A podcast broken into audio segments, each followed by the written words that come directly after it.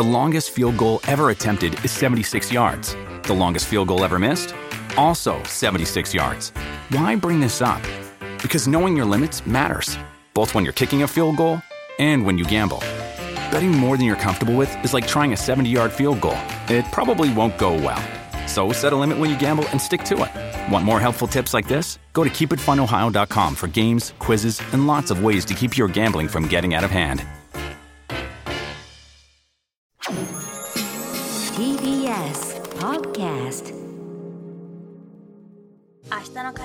お届けしているのはキニマンス塚本二木と。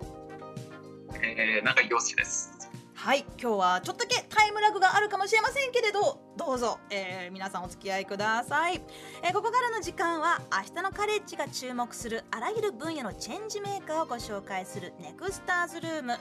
火曜日のバディそして、えーテロ紛争解決スペシャリストの永井陽介さんに今日はお話を伺っていきますえーまあ、これまでもね何度もこの番組で永井さんのお仕事についていろいろ聞いてきましたけれど、まあ、今回初めてね、まあ、あの情熱大陸を見てから、えー来てくれた人もいるかもしれませんから、えー改めてプロフィールのご紹介から始めましょう、えー永井陽介さんは1991年生まれ NPO 法人アクセプトインターナショナルの代表理事。テロと紛争の解決をミッションに主にソマリアやイエメンなどの紛争地にていわゆるテロ組織の投降兵や逮捕者などの脱過激化と社会復帰に導く活動をされています。えーまあ、これまでもう何度もお話を伺ったお話、えーお仕事ですけれど私この前あの「情熱大陸」をねあの見ましてやっぱりこう言葉で口頭であのこんなことやっていますこんなことが最近ありましたって聞いてはきたけれどやっぱり映像でねあのソマリアのこう青い青いどこまでも広がる空の下の、えーなんかこうもう装甲車でこうなんかいろいろんな武器とかいろんなあの防弾チョッキとかと一緒にねこう移動している永井さんの映像とか見て今更だけどあこんな感じなんだって本当に今更リアルがまだまだ自分の中でこう出てきてるうあの湧いてきてる感じがあったんですけれどいかがでしたか？あの番組のを見た人からの反響などは。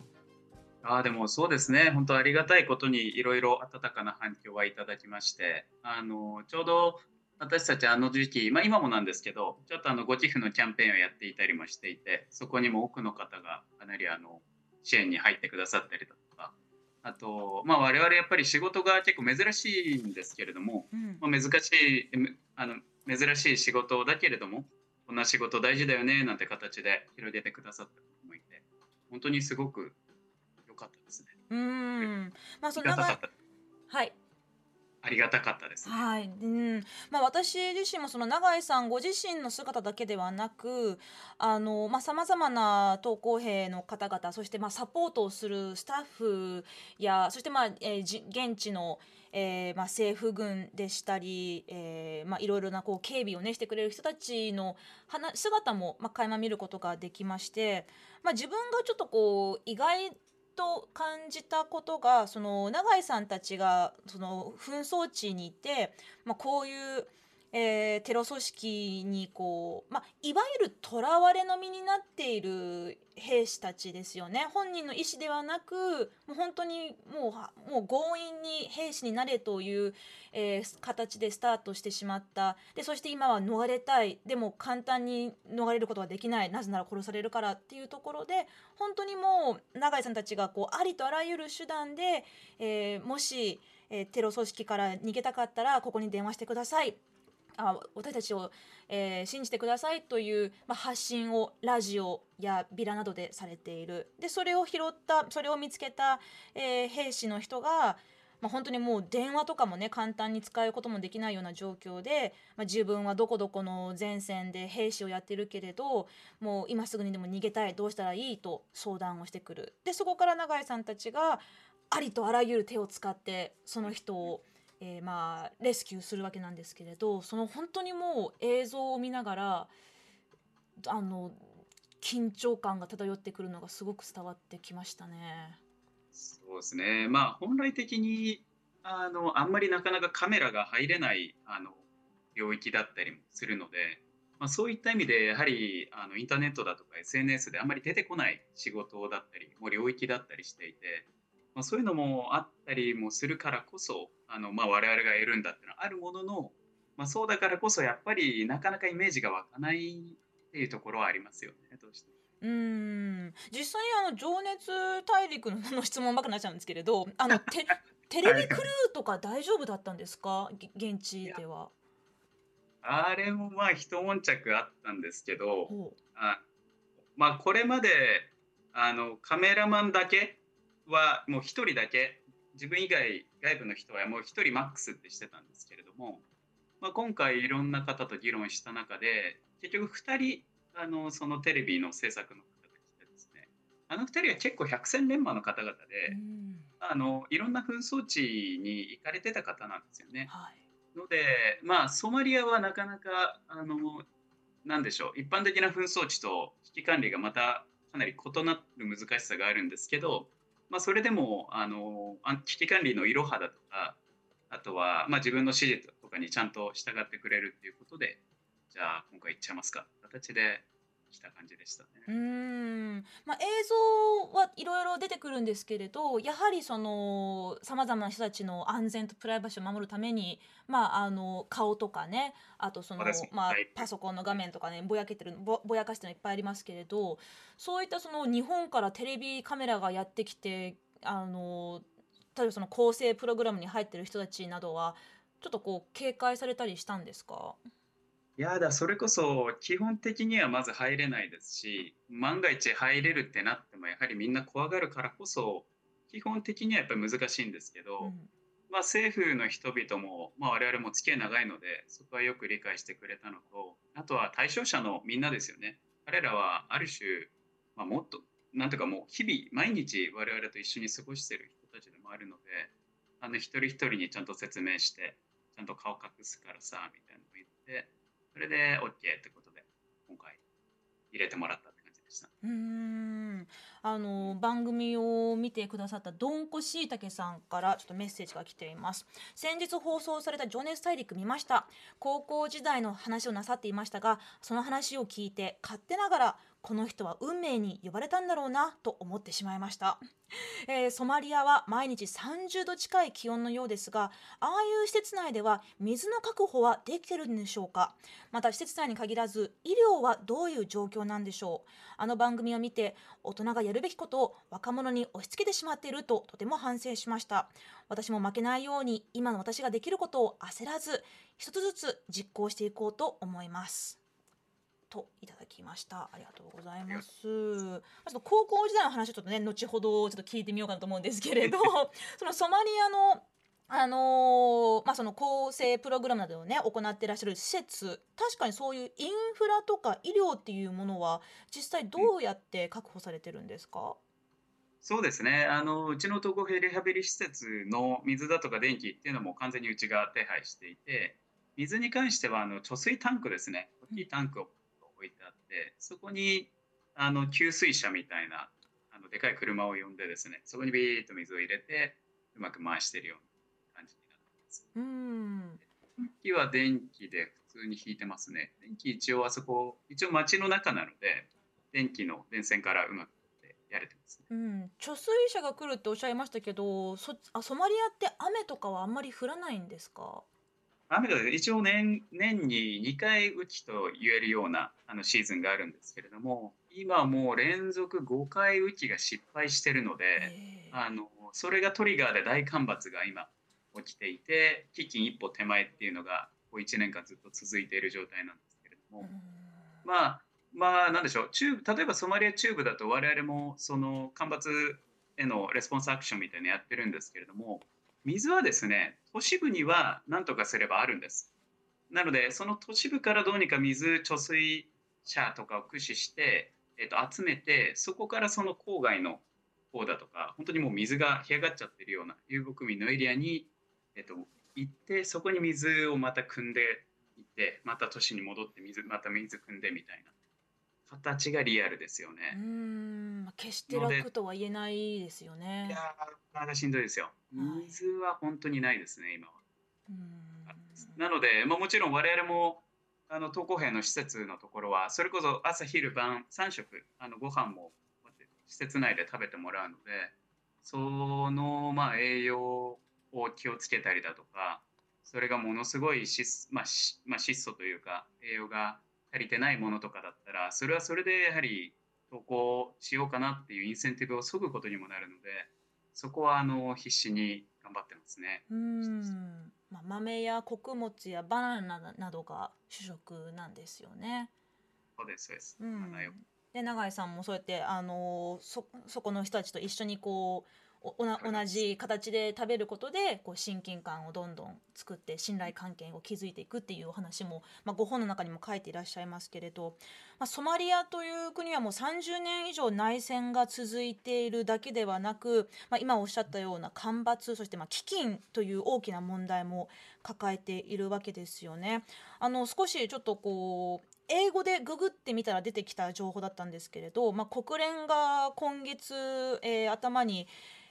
今後ソマリアでは、えー、700万人以上の人が、えー、基金に追いやられる可能性があって、まあ、そのためには20億ドル以上が必要だというその支援支援を訴えている記事が英語であったんですけど日本語ではなかなかねそのソマリアとかイエメンという国のニュースってまあ、正直日本語では報道されてない印象がかなり強くありまして、まあ、その中でも永井さんのような方を通してねこう知るということができると思うんですけれど実際にこの、まあ、ウクライナの、まあ、ロシアによるウクライナ侵攻の影響もあって穀物が輸入できないというところで結構この食料不足っていうものは今そちらのあのあちらの方では深刻な問題になってるんでしょうか？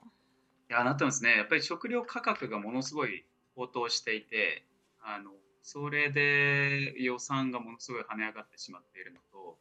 あとは基本的にこういう海外の事業ってあの US ドルアメリカドル建てで予算組むので、うん、あ今日本が円安、まあ、ちょっと今穏やかになりましたけどそれでも円安状態なのでそういう意味もあってものすごく日本円換算するともう予算がとんでもなく高騰しちゃってますよね。あ。とグローバルで見てもやはりそのウクライナの危機に加えてあのもう大震災のトルコの大地震がまた起きてしまったこともあってですね、まあ、まさに先々週とか4つの国ですね。アメリカイギリスドイツ、えー、デンマークの人たちとちょっと喋ってましたけどやっぱりその援助疲れみたいのですねみんなすごく言っていて、うん、もう30年間ソマリアに支援してるけど全然変わってないしでその一方であのウクライナだったりトルコシリアだったりがまた追加ですごく大変になっていて何なんだっていうのはですね結構あの内々なレベルでもかなりリアルな議論としてあって、まあ、だからこそソマリアだとかイエメンのようなあの国際的にどうしても重要度があの向かないところこそ我々がやるんだっていうところでだから我々はソマリアだとかイエメンというところを注目するんですけれどもそれでもやはり多くの人々が注目しない理由そのリソースを投入しない理由っていうのは常々すごく感じてますね。うんまあ、よくこういう話って私たちこう国単位とか、えー、まあ国際機構単位というふうに考えがちですけど、まあ、国連とか、えー、国境なき医師団とかでもその中にはまあ一人一人の、まあ、個々の人間がいるわけででそういう人たちはどんなにこう一生懸命熱意をかけて人道支援に走ってても今おっしゃったような援助疲れという感情が、まあ、湧くのはとても自然なことであの正直永井さんご自身もこれまで長い間、えー、こういうお仕事をされてきて感じることはあるんでしょうか？そうですね。うん感じないって言ったらまあ嘘ですよねやっぱり。その、うん、もちろんなんでしょう。そのまあ昔からある議論なんですこういう援助、うん、開発の議論で結局援助が貧困を促進してるだとか援助悪だとかそういうまあ話って昔からある話でただまあじゃあそれをもって援助全部悪だねとは一切ならないんですけど、うん、まあとはいえですねやっぱり気持ちというか自分の中にも一部そういうのはどうしてもありますよね、はい、やっていて現地の政府の人たちとも喋っててもそうですしそまあ、なのでさっき少し触れた4つのあの国政府たちが掘ってたのはソマリア政府もお金を徐々にグラデーションでお金を出しなさいとそういう話だったんですよね。でそれで出しませんよみたいなのでかなりコンパチがあってうん親たちがクーデターしてクーデターでボイコットしてだとかちょっと一悶着にまで行っちゃったんですけどただそれもだからどうハンドオフし、まあ、ハンドオフというかどうその徐々に移行していくかっていうのはすごく難しいですよね、うんなかなか。ただ私が永井さんのご本を読んであのやっぱり感じたのは確かにその大きな国単位とかね、まあ、その内戦とか飢餓とかそういうレベルのことに直面するともう大きすぎてどうどうこれを解決したらいいかわからないってなってしまうかもしれないけど一人一人の人間のストーリーで見くと見ていくと確かにその例えばそのテロ組織にとらわれていた投降兵、まあ、そのも元元兵士の投降兵たちが1年間のねあのプログラムを通してえいろいろなこうまあなんでしょうこうライフスキルだったり学問だったりいろんなものを受けていく中で構成した後にいろんなこう夢を叶えに行く、まあ、家族と平和に暮らしたいとか農業を始めたいとか海外に留学してみたいとかでそういう夢をこう語れるようになって実際叶え始めてる人たちもいるっていうお話をねご本で読んで、あもうやっぱり現場ではそういうものもいろいろ体験できるんじゃないのかなと改めて感じましたね。あそうです。もちろんです。なのでその大きいそのイシューとして大枠だけ見ると本当に途方もないイシューすぎてうん。もう立ちくらみがするというかあの絶望にとらわれてしまったりするのでもちろんそのイシューに向き合いつつ正しく絶望するっていうのは大事なんですけどうん。同時に同時にです。やっぱり同時に本当に現場レベルその人一人一人レベルというか人と向き合っていく中でそこでやはり見える一つの希望というか小さな希望っていうのもまたそれは否定できないと思うんですよね。はい。そのあたり本当に本にも少し熱く書いてたんですけど。うん。なのでそうしたところからまたイシューの方に立ち戻って負けないぞと。難しい問題ってあることはそんなものは100も承知であって苦しいし嫌なことばっかりだけどそれでもかすかな光があるんだ。でそこに向かってみんなで行くんだ。その意思こそが最終的に問題を何でしょう解決していくんだみたいな形なの形なのかなっていうのは今一つあのこれまで現場でやってきた自分としてなんか一つ思うことですね。うん今すごい気になるワードが出てきたんですけど正しく絶望するってどうやってやるんですか？すごい気になる。だなんだろうだから変変にその希望希望希望ハッピーハッピーみたいな。みんな友達になれば世界平和だぜみたいな。まあ分かりますよ。言ってることは分かりますし素晴らしいことなんですけど結構それだとですね難しかったりするので、そのある種その地に足つけるというかすごくリアリスティックになってみるというかおおむね結構みんな平和願ってるので。うん。願おおむねみんな願ってる中で結構こんだけ人が死んでるわけですよね世界で。なのでそそのリアルさにやっぱり正しく向き合うというかはい。なのでみんなが願っては願ってるけどこんなに血が日々流れてるっていうのはどう考えても絶望的なことなんですけどうんそこに何でしょう真正面から向き合わない限り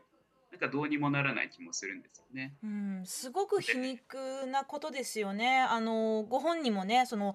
まあ、相手が対話ができない時にどうやって対話を試みるんだっていうそその、まあ、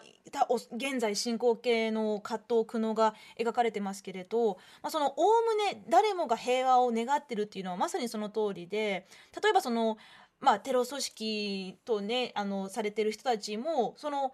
こういうこう、まあ、宗教だったりこう、まあ、思想的なところからこれが正しい世界のあり方だ。で我々はその正しい世界を作るためにそれに、えー反対する人々を、まあ、排除しなければならないっていうところから、まあ、戦争とか内戦が始まっていくわけででそこに巻き込まれる人たちがこうあいつらが敵だあいつらをやっつければ平和になれるはずっていうそこからどうしてもの出ることができない。でもそその中で永井さんたちはあのまあねこうこれがたった一つの方法ではないかもしれないけれどせめてそこにそこでもう戦いたくない人を殺したくない殺されたくないと思ってる投降兵を、まあ、支援するということを地道に現場でやっていらっしゃる。で意外だったのが最初はその現地の政府軍や、まあ、その政治家の方々はこのような取り組みに、えーまあ、かなり懐疑的だった協力的ではなかったというエピソードもねすごく興味深かったんですけれどそこのまず対話ができないってところはどうやって超えられたんですか？まあ現地政府口説くのはもうそれこそ何度も何度も足しげくあの交渉しに行ってって感じでしたね、うん。いろんなチャンネル使っていろんな他のアクターに働きかけて面でやっぱり動かしたみたいなありましたけどあの基本的にこの手の仕事って特にあのテロ組織関係ですよね。テロ組織マターってめちゃめちゃセンシティブなので、うん。あの誰もが触れれるやっぱりトピックじゃないというかで変に触ると逮捕されたりとかするのが普通なので非常にセンシティブなんですけれども、まあ、だからこそ誰かがやんなきゃいけないっていうのはやっぱり我々のスタンスなんですよ。ので、まあ、そんなこともそうですしあとは、まあ、今西さんが言ってたようなまさにその熾烈な紛争状態の中だからこそ何かその武器を置けるんだっていうその武器を置けますっていう選択肢も